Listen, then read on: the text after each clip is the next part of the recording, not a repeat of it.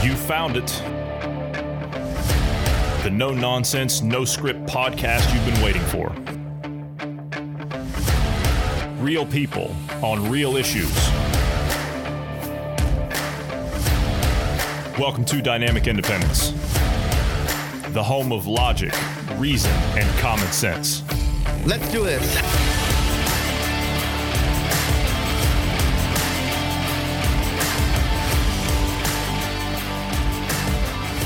Thanks everybody for tuning in today. I'm Johnny Anderson, and I'm joined today by Bruce Adams. Good afternoon, Bruce. How are you today? I'm doing well. Hot, humid day, uh, but you know, life continues. It's a good You day. have air conditioning. You have air conditioning. That's that's privilege. That's what that is. That's privilege. It, it, it it is absolutely privilege, and I am Uh-huh. enjoying every minute of it. As you should. Um, okay, so uh, let's start with the obvious. Shooter at the White House or near the White House. Yes. yeah, Here's what. Okay, so I saw a video last night, and it was it was just cell phone footage. It was a guy that was standing a block away in some construction, and he was showing the guy was laid out on the on the sidewalk there, and there were law enforcement all around, and then more. Uh, units were coming in, uh, and you could see that they were just, you know, they were trying to set up like a little perimeter there and keep everybody out. The only thing that I know is, is we're not hearing anything about him, and the only reason I say we're not hearing anything about him is because he's probably not a right winger. That's the only thing I can guess at this point because we're not hearing anything about him. If he was, then you know that we would know everything about him. He would have his photo plastered all over every TV network as, you know, this uh, wound up right wing nut. What's going on? What do we know? What are they saying? All right, so all we know so far is it was a 51 year old male. He approached a um, Secret Service agent and said he was armed. He had a weapon. And then he ran aggressively towards him, drawing an object out from his clothing. Uh, that's when the, uh, and then he took a shooter's stance. Um, so he drew it and made it look like he was had a firearm. And the officer shot him in the torso. And then uh, officers immediately went in and gave him, you know, first aid and had uh, EMTs there. And uh, So he took him to ran at the cops? He ran at the cops. So he ran at the cops, yeah.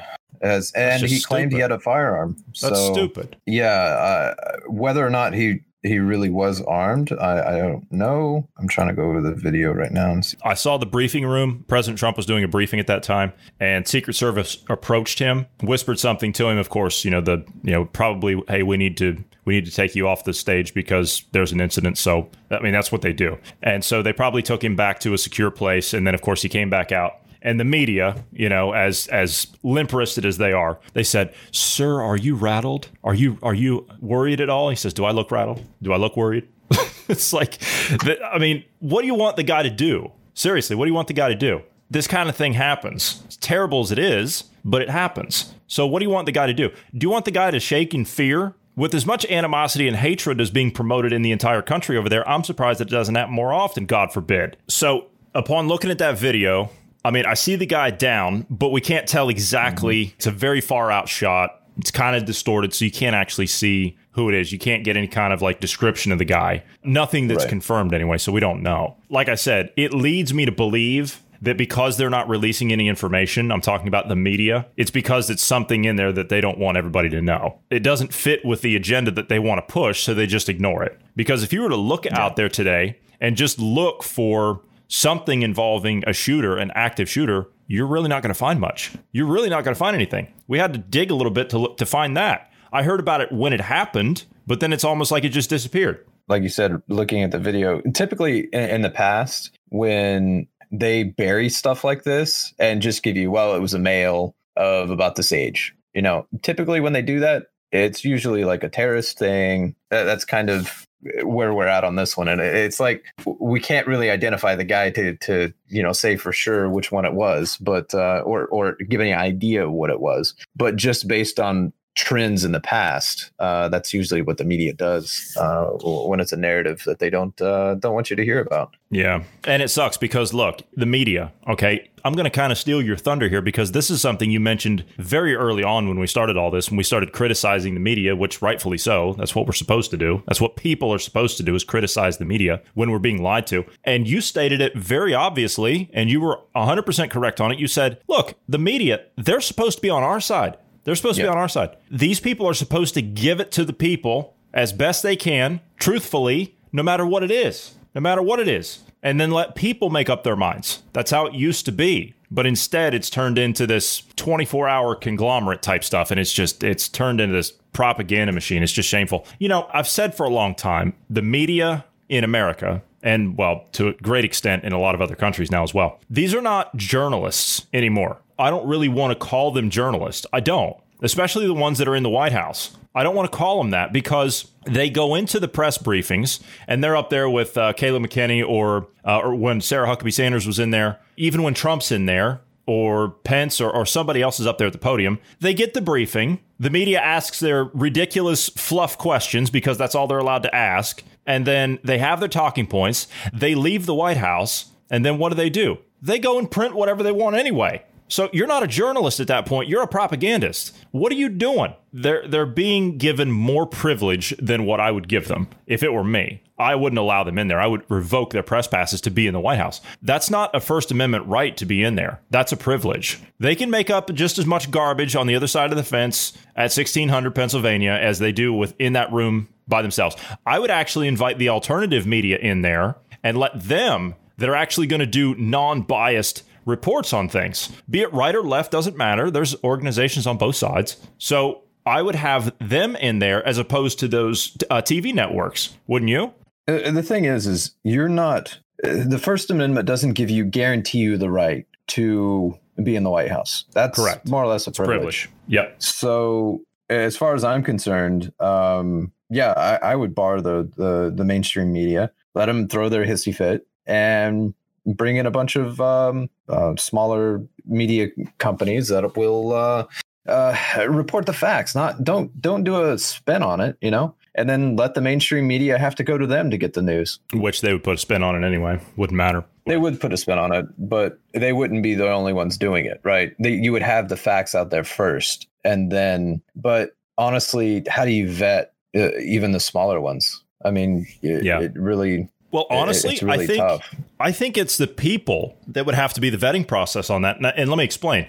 Look at the ratings. That's all you have to do. If you were to give the yeah. smaller companies an opportunity and you put them out there, you let them be on television because that's the biggest problem is network time. These major networks that are bankrolled by the pharmaceutical industry mostly, they are not allowing the smaller people to rise up because it would eclipse them. It would eclipse them because these are actual right. organizations that would, and I'm not talking up one network or the, the other here, but these are organizations that would actually report on the facts. They wouldn't put an opinionated spin on it. It's here's what the deal is, this is what the story is, and then you as the end user of that, the listener, the watcher, whatever, you, the citizen, you decide what is correct and what's not. Instead, we get this corporate machine. This is what we have now.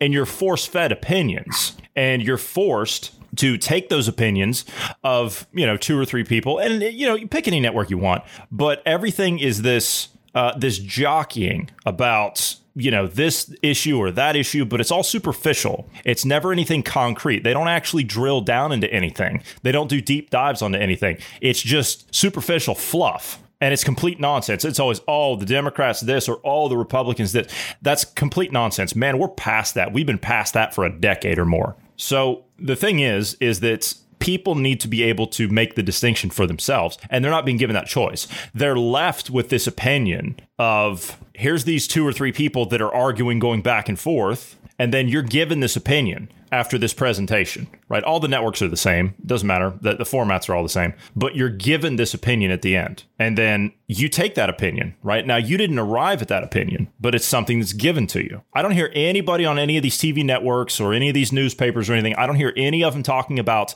individualism. I don't hear any of them talking about how to make decisions for yourself. I don't hear any of them talking about personal responsibility, thinking on your own I don't hear any of them saying that. I don't hear anyone promoting that message because if you're on the mainstream, out on the television networks, you're not allowed to do that. See, they're going to tell you how to think. It's up to us to be able to think on our own and make our own opinions, right? Based on whatever research we've done, right? And that's all we've done here right? That's that's that's essentially what we've done here is we've created exactly that. We have wanted to see that change and we haven't seen it. So we've stepped up and we've done it ourselves. We want people to think on their own because individual thought is what has been removed largely from society. That's why we're in the predicament we're in now. So it's all about thinking for yourself. It's all about making up your own mind, taking whatever information is out there, extrapolating your own ideas out of it, and then form your own opinion based on whatever that is. The last thing I ever wanted to do, and I'm sure you're the same way, Bruce, the last thing we have ever wanted to do around here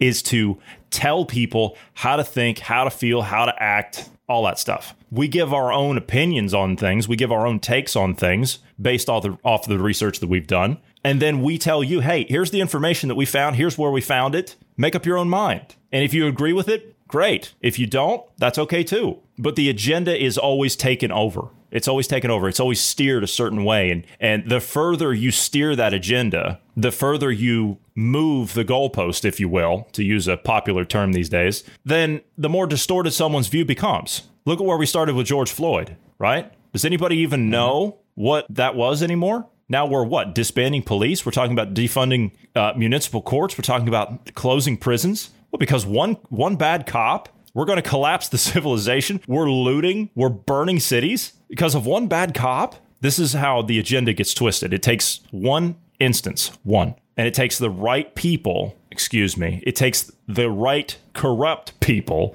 to take that agenda and to run with it. And now they got everybody into the camp, right? The agenda gets twisted. But speaking of what's going on as far as riots go, we've got some crime statistics, right? We got some crime rates on the rise in some cities. We talked about mm. crime rates yesterday. Well, we talked about crime yesterday. Chicago, right? Chicago's pulled its bridges up because they don't want the rioting to spread. And I don't think too many people are going to be jumping into the river out there to swim across the loot. So, and you're not going to be driving a stolen Audi crossing a, a bridge that's up in the air uh, to go drive it through a storefront somewhere, so your um, your fellow rioters can uh, can loot the place. So, all right, crime rates. Uh, what do we have, and where do we have them? So, 20 of the major cities in the U.S. have an average increase of 37%. Now, this is at the end of June. Okay, so at the end of June compared to May, right? There was a 37% increase in comparison. Now, during that same time period last year, there was only a 6% increase. We usually see an increase a little bit because of the summer months, you know, coming coming into it, things warming up, but usually, you know, 6%. That's all we see. Uh, whereas we're seeing six times that. So mm-hmm one of one of the major cities that this is a problem in, or um, that the, that's talked about, is Kansas City. They already have 122 people killed this year. Last year, uh, during the same time period, they had 90. So uh, the city is also already. We're, talk- we're talking about a significant rise here. That that is a pretty significant rise. Yes, the city has already matched the number of non-fatal shootings of 490 that occurred last year over the entire year. So just eh, over a well six month, seven month period, uh, based on the the numbers that they have, it's already the, the same numbers as last year, the entire year, and that's um that that's that's crazy so far. They're saying mostly they're they're stumped at what the cause is. At first glance, you would think, oh, it's coronavirus, right? Or maybe the riots, or which I mean, obviously, I would think that those yeah. two have th- those two have some kind of uh, you know uh, effect. But this started before the lockdowns and shutdowns and everything, and it was before there was large uh, destabilizations going on in, in like the um, uh, major cities and whatnot w- with you know economy and so on and so forth. So, uh, well, no, let's let, let's let's go this way with it because you you mentioned there that this is having uh, an effect on on the economy. Well, most notably, this is happening in places like Manhattan right? Yes, uh, Manhattan's a, a, good example of that. Um, I mean, look um, what's going on in the city up there, right? It's it's being absolutely hammered by riots, by looting, by lockdown policies, by quite frankly, by something else. We're going to talk about Cuomo here in just a minute eh, because you're not going to believe what he's threatening to do now. But because of the, I think it's because the uptick in crime, added to which these ridiculous policies with what's being imposed on New York, not to mention now these quarantine, the checkpoint things that are being set up by de Blasio. Yeah. I mean, this is decimating business. That's our financial hub, you idiots you know, I'd like to say what in the hell's wrong with you, but we already know what in the hell's wrong with you. Mm-hmm. So it says here that um, well, okay, I'll tell you what, I'll, I'll, let you I'll let you run with it because you're the one that pulled it, but I've got it up here in front of me. But go, go on with it. So they, they specifically talk about uh, in this article the uh, Bryant Park Grill uh, and Cafe in Midtown.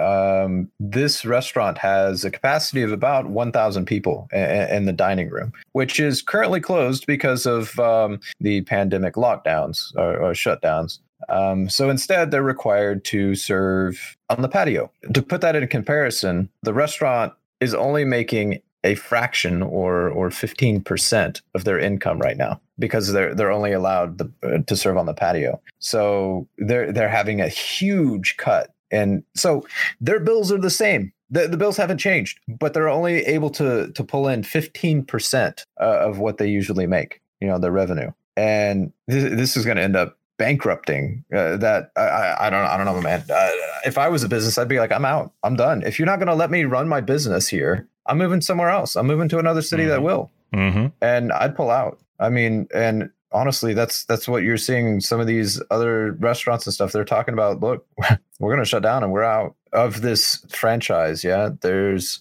two that have reopened. Two of the five uh, of the specific one have opened. It looks like. And the owners come out and made a statement here. Michael Weinstein, the chief executive of Ark Restaurants, who owns Bryant Park Grill and Cafe and 19 other restaurants, he said he will never open another restaurant in New York. Do you hear that? Do you hear that? He will never open another restaurant in New York. Instead, like th- this is what's going on. The dining room's closed, as you said, right? Dinner's cooked and served on the patio. The restaurant brings in on average twelve thousand dollars a day, and they've seen an eighty-five percent drop in its revenue since all this nonsense. The owner has said that there's no reason to do business in New York. D- did you hear what I just said? There's no reason to do business in New York. New York is the place to do business. Like, if you want to do business, that's where you should go. Instead, everything up there's been flipped on its head. He says that he can do the same volume in Florida in the same square feet as he would have in New York. With my expenses being much less, the idea that branding and locations were important, but the expense of being in the city has overtaken the marketing group that says you have to be there. Okay, I don't blame the guy. I, I, really don't blame the guy. But this is not just the only business, though. I mean, you've got other national chains like J.C. Penney, Kate Spade, Subway, Macy's and then you got other as well. What is it? Macy's as well is doing is Macy's in shutdowns. There? Macy's is shut down. Uh, okay. It's not listed in this, but it, it is one of the ones that's been shutting down. Yeah, I remember yeah. reading it. and then you got article. you got other large brands like Victoria's Secret uh, and the Gap. They've kept their high profile locations in in Manhattan closed, right? Other states are reopening and Manhattan's closed. They don't want their store smashed out. So, I mean, if if this is not a curtain call on Manhattan, I don't know what is. And speaking of that, Broadway's closed. I, I doubt very seriously that's ever going to open again. I'm serious. I, I, don't mean that to be uh, facetious or be uh, to be extreme, but I really think, and this is just my opinion, I really think they don't have any intention whatsoever of ever reopening Broadway. Ever because it's a cultural center, isn't it? Yeah. And under this agenda, yeah, culture has to be yeah, destroyed. Exactly. To put a little bit more, man, the, the expenses they go through here, this is ridiculous. The Victoria's Secret flagship store has a $937,000 monthly rent. That's just the rent. That's Manhattan. You're paying a million dollars a month for rent. Yeah, that's that's I'm well, out. You have to, yeah, but you have to understand. First of all, that's first of all that's Manhattan. Okay, that that's just New York. Second, sure, I get that's it. location. That's location. So if they are uh, if they're in the heart of Manhattan, if they're Midtown Manhattan, then it also depends on what other kind of real estate's around there too. Do you have a Louis Vuitton store next to you? Do you have uh, a Coach store? Do you have a Tiffany's? Right. I mean, all that's going to take into account. Do you have a Michael Kors store there? So uh, if you've got these things, is it right next door to maybe a Smith and Wollensky? You know, uh, the the finest steakhouse in New York. I think. Just saying. If you have these areas that are high dollar like that, then you're going to pay that rent. But your revenue that you bring in on a monthly basis is going to it's going to top that, right? It's going to top that. Those those places might do that in a day uh, or more, depending. So, I mean, you know, a million a month or 900 what did you say it was 900 987,000. So, if it's that, yeah. 937,000. I mean, that I mean that, that's just that's just Manhattan. I, I don't know what to say. That's just the way that it is. So, uh, and also, this is another reason why everything's so damn expensive up there. So, uh, but that's uh, that's really sad. That that's really sad that uh, that all this is going on. There's no need for this. There's no need for this. But it's about the political class. It's about the corrupt political class 86ing capitalism. That's what it is. Some of these places. This is okay. So, um, um I, am gonna butcher that guy's name. Uh, the uh, jewelry store There's a big. Anyway, he has 80 department stores nationwide, right? Um, Diego Hube. Uh, I don't know how you're supposed to pronounce that. Close enough. Uh, that's probably what I would have said. Um, so go ahead. Yeah, he uh, his flagship store he shut down before the pandemic because yeah, of that's Madison Avenue. So it's that's Madison Avenue. Yeah, though. that's like that's like even if you don't know New York, you know Madison Avenue. Yeah, but my point is, is even before the lockdowns and everything, uh, he already shut it down because of the rent. Like he he he pulled out. So it's not like, well, this is only because of the it's the pandemic, and you know, it's only because of the lockdowns. No, this is actually a, a problem there. I, I get that it's a location, and I get that you know, but at the same time, is it really like really? Does, does rent and everything, taxes and all that have to be that high there? I mean, is there a reason for that? It just it's just it's the money, right? It's it's the money. It's it's the uh, it's the cost of living. It's the financial hub. There, there's a lot of money in New York, right? I mean, that's just the way that it is. Oh, uh, excuse me. Uh, his jewelry is sold in 80 department stores nationwide, but it's not that he has 80 stores nationwide. So just to clear that up. See, now here's the other problem, right? You get into like restaurants and you talk about uh, little uh, so like sandwich shops and things like that. I mean, that's New York, right? It's people that walk in, they grab something, they walk out. They uh, they're, they're headed uptown, so they want to stop somewhere and grab a quick bite to eat. Here's the problem: New York being the way that it is right now, there's not any business going on. There's no lunch business. No one's coming in from out of town. No one's coming down from Connecticut on the train. No one's coming across from Jersey. No one's coming from you know wherever. For, you know the flights to JFK and LaGuardia are heavily restricted. If you break a quarantine, you got to pay ten thousand dollars. You don't fill out the form, then it's a it's another two thousand. So who wants to go to New York? So it's not just the fact that there's rioting and looting. It's also this other stuff, this lockdown stuff. This, this stuff's got to end. It's got to end. Or I mean, you you want to talk about going into another depression, and it'll be a forced hand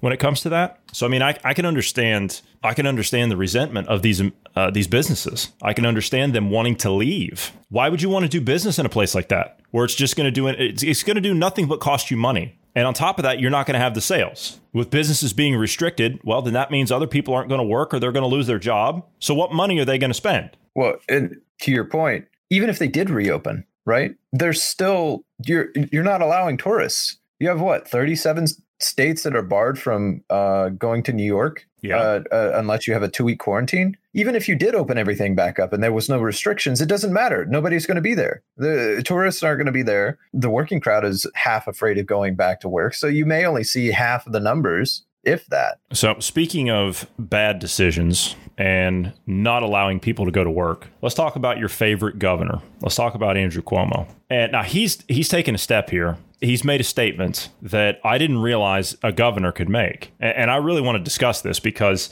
this to me makes no sense. This to me makes no sense. I understand that that there could be some controversy involved here. I understand that there could be some uh, shall we say wasting of resources, right? I'll, I'll just leave it at that. So I understand that aspect of it. But the way that the governor's going about this, I'm, I'm not entirely certain you can do this especially as it relates to this. Okay, so here, here's the deal Governor Cuomo in New York has threatened to revoke the PSEG and Con Ed operating licenses over lousy responses to the hurricane, Isaias, whatever it's called. And so what happened? Tens of thousands of customers are still without power in New York even now. So, right. So the, the hurricane shot up through there last week. The governor has now threatened to revoke the state operating licenses of both of those utilities. These are power companies. In a briefing yesterday, he said that he ordered the Public Service Commission to conduct an investigation into the utilities Con Edison and PSEG Long Island. And his actual quote Con Ed and PSE&G did a lousy job. That's a technical term. Oh, lousy job. Lousy job's a technical term. Yeah, okay. Thanks for clearing that up. They were not prepared and they didn't anticipate what it would take to get back online quickly. So now now he's turned around and he's threatened to to revoke their license. He says he's personally disappointed in the utilities and that New Yorkers are fed up with them. I want the utilities to know that we do not abide by the concept in New York that anything is too big to fail, threatening that their franchise can be revoked. I'm not bluffing, he said. If you're not serving the people of this state, they give you a license to provide that service. If you don't provide the service, they will revoke the license, and the license is your franchise. Can he do this? Can, can he just go in and arbitrarily shut down a public utility like that? Is that even possible? I mean, this is a privately owned utility, right? That that's that's the thing. It's it's a private utility. Uh, he could okay. So if he's revoking their licensing, basically, Well, he hasn't done that yet. He's just threatening to. right? But I mean, this is a I, okay from from a business standpoint. All right, I mean, okay, okay I can kind of see that in in certain cases. Like if a business is uh, doing a lousy job, they don't have you know health code standards. That they're, I mean, it's just a, whatever. Yes, you're going to send in the authorities, and they're going to revoke that license. Okay, right? Or if they don't pay their business taxes or their whatever. What? This is so stupid. This is so stupid. It is. Seriously. It is, but it's a is he not thinking this It's- through? No, it's he- utility. is he- I, I, I get it, but okay. Let, let's say let's say we use a little bit of New Yorker, you know, mentality here, right? All right. So I own the business, right? Okay, I own I own the electric company, and uh, he's coming and saying he's going to shut me down if I don't work faster. And now, obviously, there could be issues with logistics. We um, maybe Right. short on supplies Right. uh, you know, we have been in the middle of a pandemic and nobody's been working, so you you may have difficulty getting the um, cabling that you need, the transformers, workers. the the telephone don't- poles. I mean, Or the workers don't want to go to work. or the workers. Maybe they're too or they're the too workers don't wanna go work. back to Yeah. work. So who has power here? Is it the governor or is it the electrical company? Because the electrical company could say, "Yeah, okay, you know what? You you want to you want to revoke our all right, we're going to shut the power off and just shut power off for the end everybody that you you run and say, "Look, this is what the governor wanted." And just put it back on the governor and just you point it at him and shut it off for 24 hours or whatever. And be like, "It- it's the governor's doing. This is what he's doing. I mean, like it, you you want to you want to play you want to play hardball. Let's play hardball because it, you can't do this. Like you're going to try to bully an electrical company. You can shut power off to your entire city. Well, what are you what are you thinking? Like Con Ed is like that's that's Manhattan, that's Queens, that's Bronx, that's Brooklyn, that's Staten Island. I mean, that's that's that's everybody. You, you can't just like you can't just do that. Okay, like I said, I can excuse some um so, some wasteful spending here because let's be honest, if you call a, utility company, right, no matter what it is, whether it's water, whether it's power, you know, what whatever, you call them to come out because there's an outage. It's no secret that it might take them, you know, 2 hours, 3 hours, 5 hours, whatever. And then Bob shows up in the truck by himself. Bob goes up in the bucket and then his supervisor Jeff, and then his supervisor Steve, and then his supervisor all show up. Then they're out, they're down there having coffee while Bob's up in the bucket working one handed. Okay, and it might take him four or five or six hours to get power back to 100 people. So I, I mm-hmm. get it. Okay, I, I get it. There's some waste here. There's a, there's a union aspect to it. I'm not a union buster by any means. Don't think that, but I, I understand that there's issues here. So I get it, but also, it could be that plus what you said logistics issues, supply chain mm-hmm. issues. I mean, there's no secret that the supply chain's been disrupted in all this. So I have no doubt that Con Ed are working as hard as they can to try and restore the power to all the people of New York. I have no doubt about that. Like this guy's already overstepping his bounds anyway. And so now he's going to try and come in and muscle in on a on a on a public utility. And so what? You're going to arbitrarily shut it down. Do you know how many jobs you're going to do, do you know how many people are going to you're going to put out of a job? Not just the number of people. the other the other issue. How many people are in in that area that require some kind of medical assistant, you know, machine assistance to continue living? Uh, that requires electricity. How many of them, you know? So you're just going to revoke their license and and all right, well, we have to shut off power. I mean, like, what what, what are you expecting to do here? Like, this is an empty threat, uh, in my opinion it would have been more, I don't know, beneficial to the public or something. And just come up and have been like, look, uh, I talked to the the electrical company. These are the problems they're running into. This is why there's a delay. And just do some damage control. Don't don't try to like bully and push them around when it, it could be stuff that's not not in their control. You know, uh, for that matter, it could be the two week quarantine that he's doing. So when they have stuff shipped in, well, we can't get it because we have to wait two weeks before we can offload it because you know whatever. I you know I don't know. I mean, And it says here, there's- it was something stupid like that. Yeah, and the the funny thing is, is like there's some there's some Con Ed uh, spokesmen in here that are put some some quotes out. The, the company's made a statement. They said uh, yesterday that said crews are closing in on the end of the restoration customers affected by uh, the storm, including all the way up in Westchester County. So I mean, like I said, th- this is not something that's uh, that I think that they're dragging their feet on. The utilities are because I know how hard the utilities work up there. And you know something? If if you go into if you go into the city, most of that stuff's underground. That's going to take some time, though it might go a little faster. Though I have to say, with um, with all the traffic being pretty much off the road. But here's the funny thing: the utility company Con Ed and uh, the other one here, um, PSE&G, they said that the tropical storm that hit caused the second largest power outage in the company's history. So they're not going to have it back up within 24 hours or 48 hours. It's going to take them some time. They said that they're looking to have all of the restoration done as quickly as possible, and they're looking at possibly Wednesday, so tomorrow, to have it back. So, what's the point of trying to bully them if I they don't said it, everything should know. be back up and running tomorrow? I don't know. Like, does does he not realize that in in Tornado Alley, where many places have their power lines underground, you can still have areas and locations out of power for a week or longer?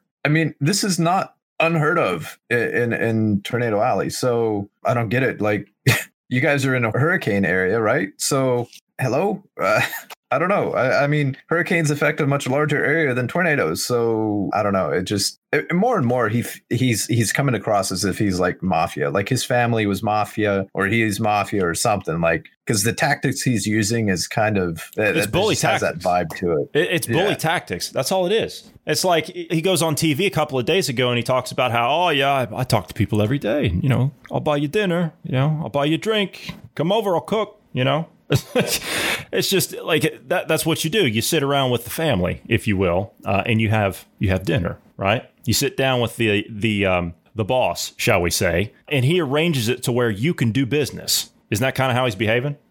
Pretty much, yeah. That's kind of what it is. You know, you got to go see the guy in charge. You got to sit down. You got to break bread with the man. And then you work the deal on how you're going to, um, shall we say, open up shop. And, uh, and, and that's how it's done. And so that's why he's out there behaving like that. I, don't- I don't know. I don't know. Uh, but anyway, keeping with him, now they're saying that New York's true nursing home death could be cloaked in secrecy. So is there more that's to this story? Since we've talked about it before, and this seems to be one of your sore spots when it comes to Cuomo, anyway, is this particular aspect of it. So, is there more that's come out in this? We've seen a couple of things come out in the last 24 hours. So, is there more to this story, or is it just kind of like, oh, nothing to see here, and then move along? Well, okay, so supposedly New York uh, ranked 35th as far as nursing home deaths, but that's the the official numbers. Whereas he had the worst policies in the entire nation when it came to nursing homes. They were importing infected people into their nursing homes. And then when they were sent to the hospital, uh, and they died in the hospital. It was not listed as a nursing home death. It was listed as a death in the hospital. So the the official numbers we may never know. In fact, the the official numbers may not have been uh, recorded at all, like because of the way they're that six thousand or seven thousand or whatever. No, uh, no, that that that's um that tally is pretty small. And the testimony we heard from one of the uh, the women who lost her mother, that we we actually quoted some of her testimony here last week. She said that she didn't find out until she read her mother's name in the paper, and when she went to try and figure out some type of service for her, they had already cremated her body within 24 hours. So how do we know? If we're going by that, how do we know? It's to your point. How, how do we know how many people there are? Because if they went that route with it, you'll never know. So basically, what this article is saying is basically around the nation there is roughly 62 or excuse me 68,200 nursing home staff or residents that have died. Uh, so that makes up about 44% of the total deaths. Now, if they attribute New York to having the same as all the other states as far as the average, then that means they have at least 11,000 nursing home deaths. At least. But now we also know that they were hiding numbers and doing things that none of the other states were doing. So those numbers could easily be doubled. And, uh, you know, we're, we're not going to know about it. So uh, I was- this. Uh, oh, Go ahead. No, I was, I was reading this quote here where he says, That's a problem, bro. Senator, Senator uh, Gustavo Rivera, a Democrat, told New York Health Commissioner Howard Zucker during a legislative hearing on nursing home deaths earlier this month. It seems, sir, that in this case you're choosing to define it differently so you can look better. I mean, I, I don't, I don't really know. What, I don't know what to say to you if they're trying to make themselves look better. And then, and then Cuomo comes out yesterday and says in a briefing, he says, "Look at the basic facts where New York is versus other states," which you made reference to that. You look at where New York at, or New York is as a percentage of nursing home deaths. It's all the way at the bottom of that list. Mhm, Uh, mhm, mhm. okay, it might be 35th in the nation, but that's because we don't know the actual numbers. yeah. There's five states that did the uh, importing of uh, infected into the nursing homes. There was five that did it. New York is the only one that didn't report the actual deaths of the nursing homes. So it might be valid to compare it to those other states that imported it as well to see what percentage higher they had. Um, offhand, I don't remember. I think New Jersey was one of them, uh, but offhand, I don't remember the states that did it. I'd have to look into that. Um, that might be a uh, something for later. Is there another hearing, or is this it? Uh, this um, this uh, Zucker was saying that the issue is too large. You know, it's a, it's a too serious of an issue for him to uh, provide or not provide information that he is not absolutely 100% accurate on. Like, so he's not totally sure on on some of the data right now. He's going to have to double check it. So my assumption is there's going to be another. There's going to be more uh, involved with this. I don't know. This this will this will be an ongoing thing. Yeah. All right. Well, we'll roll into the next hearing then. But you know something? I honestly think that um, okay, give the state a chance. G- give the state a chance to do their investigation, but have justice on the back burner, and then you bring in the feds and let them investigate. That's my take. Uh, this article, this article's wrong, by the way. Sorry. This article was saying that um, if they were to use the forty-four percent for uh-huh. fatalities, uh, uh-huh. um, it would be eleven thousand. It's fourteen thousand four hundred and twenty-three, mm-hmm. based on the number of deaths in New York. Okay. So yeah, that doesn't Anyway. That doesn't add up. That, yeah, it doesn't. Math doesn't. Yeah, work. it's uh, yeah. Okay. All right. So Seattle's police chief, right, Carmen Best. Now, I, I'm not going to criticize the woman because, at least to me, to me, what it looks like to me is she's out there from the start of this thing, even before the start of the whole Chaz or Chop or whatever. She's actually taking the right stance when it comes to members of the Seattle PD. She's trying to back up her people. She didn't want to abandon that precinct that allowed Chaz to start, but the mayor ordered her to. So they did. And so now uh, she again she stood up for her people in as it relates to budget cuts. Right, the city of Seattle, and we've we've talked about what's going on out in Seattle, what these people are talking about doing. That these these sick people. That I, I kid you not, like I can't emphasize that enough. How disturbed these people are and what they're doing. Home sales in Seattle are up 1500%. People are leaving. They're not flocking to their, those are not home purchases. Those are not people buying homes. Those are people selling their homes and running from that city. The Seattle police chief emailed her resignation yesterday. The city council made good on its promise to approve sweeping proposals that would cut 100 officers and slash the department's budget by $3 million. Her retirement will take effect on September 2nd. So she's got three weeks left. She said, I wanted you, she was talking, talking to a, um, a radio host out there. She says, I wanted you to hear this from me, but some media have reached this conclusion on their own. This was a difficult decision for me, but when it's time, it's time. She thanked Mayor Jenny Durkan, I wouldn't have, for her continuous support. Yeah, I bet and said that Seattle PD is truly the best department in the country. And please trust me when I say the vast majority of people in Seattle support you and appreciate you. I hope she's talking to the citizens and not to that useless, disgusting excuse for a mayor who, as far as I'm concerned, is an accessory to murder, I might add. I'll, I'll go step with that because she allowed the area to be formed. She allowed Chaz. She said it was going to be the summer of love, right? It's going to be the summer of love. People were getting killed in there, you moron. How is that how, how is that not accessory to murder? How? How are you not held as an accessory to all of the crime that happened in there by allowing that, by enabling that, giving them supplies, giving them facilities, not shutting it down?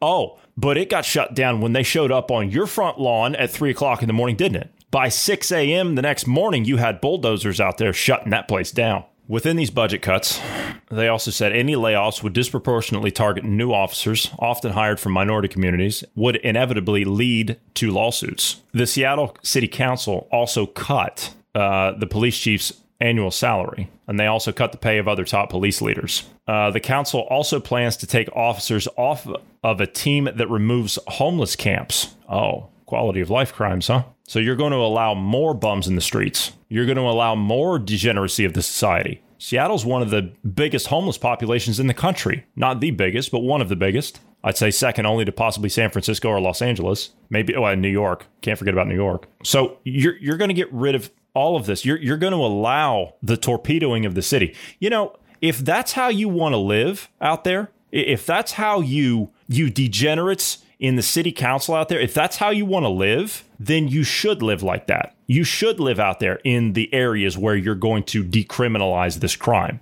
and see how much you like it. Look at what you did to the poor citizens of downtown in the Capitol Hill zone, the ones you abandoned, the ones that were being extorted. How about the businesses in there that were being extorted? The people that were scared to go to sleep every night. What of them? I, I just, I, I can't wrap my head around this line of thinking. You, you think that the system itself is inherently racist. Well, guess what? I'll, I'll do you one better. Who's running the system? You. So what does that say about you? I, I just like to throw that out there. I mean, tell me if I'm wrong. What They're going to about? Go ahead. was that rhetorical? Sorry. No, go on. No, no. Go ahead. Go for it. I'm. I'm Uh, no, no, no, no. I'm- I'm They're running the so I- system. I, heard the question. No, no, Yeah. they're, they're running the system, right? Mm-hmm. Mm-hmm. They're, they're running the system. They say the system is systemically racist, right? Mm. But Wait, they're wait, running. Hold on. It's systemically racist, and we have quite a few black police officers and police chief, and Seattle's police chief Yes. is a black woman. So Yes. it's systemically racist. Yeah, I thought th- blacks were unable to be. It's racist. hypocrisy. It's the whole thing is hypocrisy. It's a lunacy. These people are insane. They think that the system is what causes people to commit crimes. This is what they think. And so they believe that crime will cease to exist if they get rid of the police department. And when they get rid of the police department, then they're going to go after the court systems. They're going to abolish the courts. Then what are they going to do? Well, you don't have police officers. You don't need courts. Well, you don't need courts. You don't need prisons. That's where they're going to go. They're going to shut down the prisons. And they're not going to move them to another facility. They're going to put those people out there on the streets and they're going to menace you and your family and your community. This is like, th- this is not progression of a society. This is regression. This is not a way forward. This is not an advancement of society. We've talked about advancements of society before. If you want to dial that stuff down, then you can. But it has to be a process to where you work society up to a point where you don't need that many resources going into whatever department, whether it's the police department or, or whatever. The community can take care of itself because it gets to a point where it's like, hey, wait a minute, you know, we're pretty we're, we're pretty well off here. We're not committing any crimes. I think we can do pretty well here. So why do we need a police department? If you get people to a point where that can happen, if you get them to a point where society is stable, where they have opportunity, where they have education, where they have stable family units, where they have solid community foundations, where you have good institutions, where people have dignity, they have self worth, then you can dial that stuff back because the crime problem will solve itself naturally. These sick academics don't believe in any of that because they're not builders. They don't know how to build anything. They've never held a straight job in their life. Most of them, actually, none of them. I'll go. I'll, I'll, I'll say that none of them. These are people that go to universities. They pay hundreds of thousands of dollars for a useless piece of paper, and they can't find a job in anything. Up to that point, they've probably never had a job, so they go into politics. See, they can't make it anywhere else. They can't make it in the free market like you or I or your neighbor or, or someone else. They can't do that. They don't know how to do that. So their claim to fame, their attainment of wealth, their responsibility is we're going to go into the system. We're going to go into the government. We're going to corrupt the system. That's how they're going to get rich in there. See, we're good minded people. The average person out there, well, that's all we are, right? We're good minded people. We wouldn't do that. We believe in working for something to better ourselves, better our families, better our communities, our town, our country. We believe in that. These people don't believe in that largely. There's some good politicians, for sure. But you go into politics because you want to make society better by promoting agendas that that create anarchy and chaos. What kind of a person are you? Th- that's not that's not something that I could do knowingly and and and live to to sleep good at night. I, I couldn't do that to people. But these people don't even bat an eye at it. They, they don't even bat an eye at it. They just go on and think that, oh, they're doing good and they're doing right when they have no idea what they're creating. None. Even though they see the degradation. But see, to them, to them, that degradation in society, that is beautiful to them because it's as miserable as they are. These are not fulfilled people. These are not happy people. If you look at them, have you seen some of these people? Have you looked at some of these people that are in positions of authority in government? Have you looked at them? They look like they've had their soul sucked out, most of them. They're miserable, self loathing, nihilistic, degenerate people, and they live to tear down society. Let's jump over to let's round off here on Nevada. Now, we talked a couple of weeks back about a Supreme Court case, and the Supreme Court ruled. You know, the conservative Supreme Court, right? Yeah, the conservative Supreme Court. they ruled, I'm being completely facetious. They ruled that you couldn't operate a church of, what was it? Was it 50 people? Is, is that what it was? Um, what? Uh, yeah, it was like it was either fifty people or less, but I, yeah, I think fifty people. I, th- will- I think it was with that. 50. Okay, Sounds about so right. Yeah, you Yeah. couldn't hold you couldn't hold a service of at least 50 people, I think it was. And so you could allow though casinos to open at quote 50% capacity. Well, casinos can hold thousands of people, right? But churches you can't have a church service of more than 50 people. Well, that kind of leaves the mega churches out in the out in the cold, doesn't it? Ones that have hundreds uh, of Yeah. worshipers that come through. And I, you know, I've I've been to mega churches. I've gone to mega Baptist churches. You've been to mega churches before. I mean, hundreds of people in the services. You know, they'll do two, three services in in the morning sometimes. Uh, you know, an hour or two apart. In some cases. Yeah, yeah. So I've I've never been to a church that big, Yeah. but nonetheless, these casinos are allowed to stay open at fifty percent capacity. So the uh, the group, the uh, the evangelicals for Trump, decided that they were going to um, skirt Nevada's fascist anti-Christian laws by holding a worship service in a casino. So they decided to go about it their own way. And they decided to um, they they decide I think they went to Caesar's Palace is where they went. They went to uh, to a casino to hold their services. The Democratic governor of Nevada, uh, Steve Sisolak, uh, he's gone out and said that um, the casino is being punished with a $250 fine. Oh, that's not what's $250 to a casino. Mr. Theologian, let's bring you in here. What do you think of the church? I'll give him credit for ingenuity, right? I'll give him credit for that.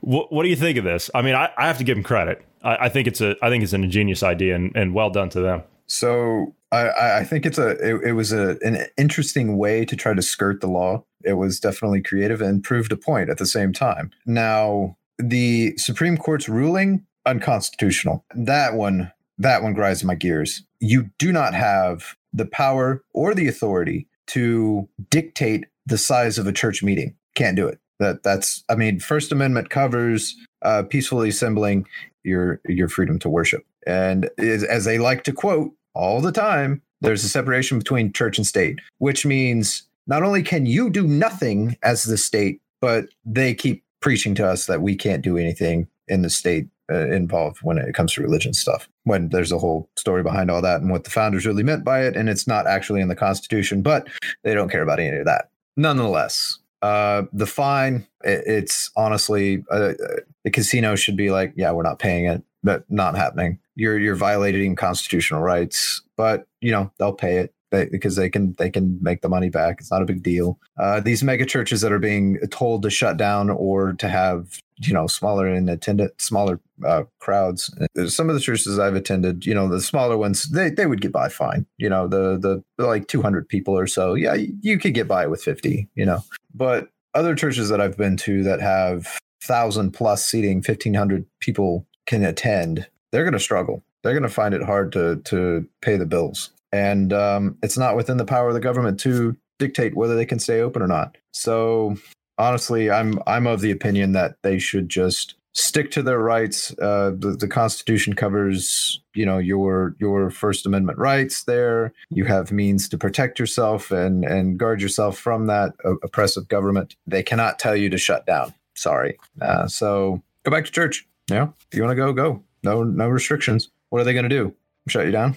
Unfortunately, we are out of time today, and we're going to have to uh, jump out of here. For those of you who have not, you would like to, please do give us a follow over on the social media platform of Parler. You can follow myself over there. I'm at Jay Anderson3. You can follow Marty at Marty Foster. Uh, we love getting all your echoes, your likes, your upvotes, your comments, your feedback. Love hearing all of it. Also, if you would like to, and you don't have to uh, jump onto Parler to reach out to us. You can reach out to us at tips at dynamicindependence.com and you can put an attention to whoever you like myself, Bruce, GP, Marty, any of us. We would humbly ask that you please recommend us to friends and family. We're on just about every platform out there. We're on Pandora, we're on Spotify, we're on iHeartRadio, Deezer, Stitcher.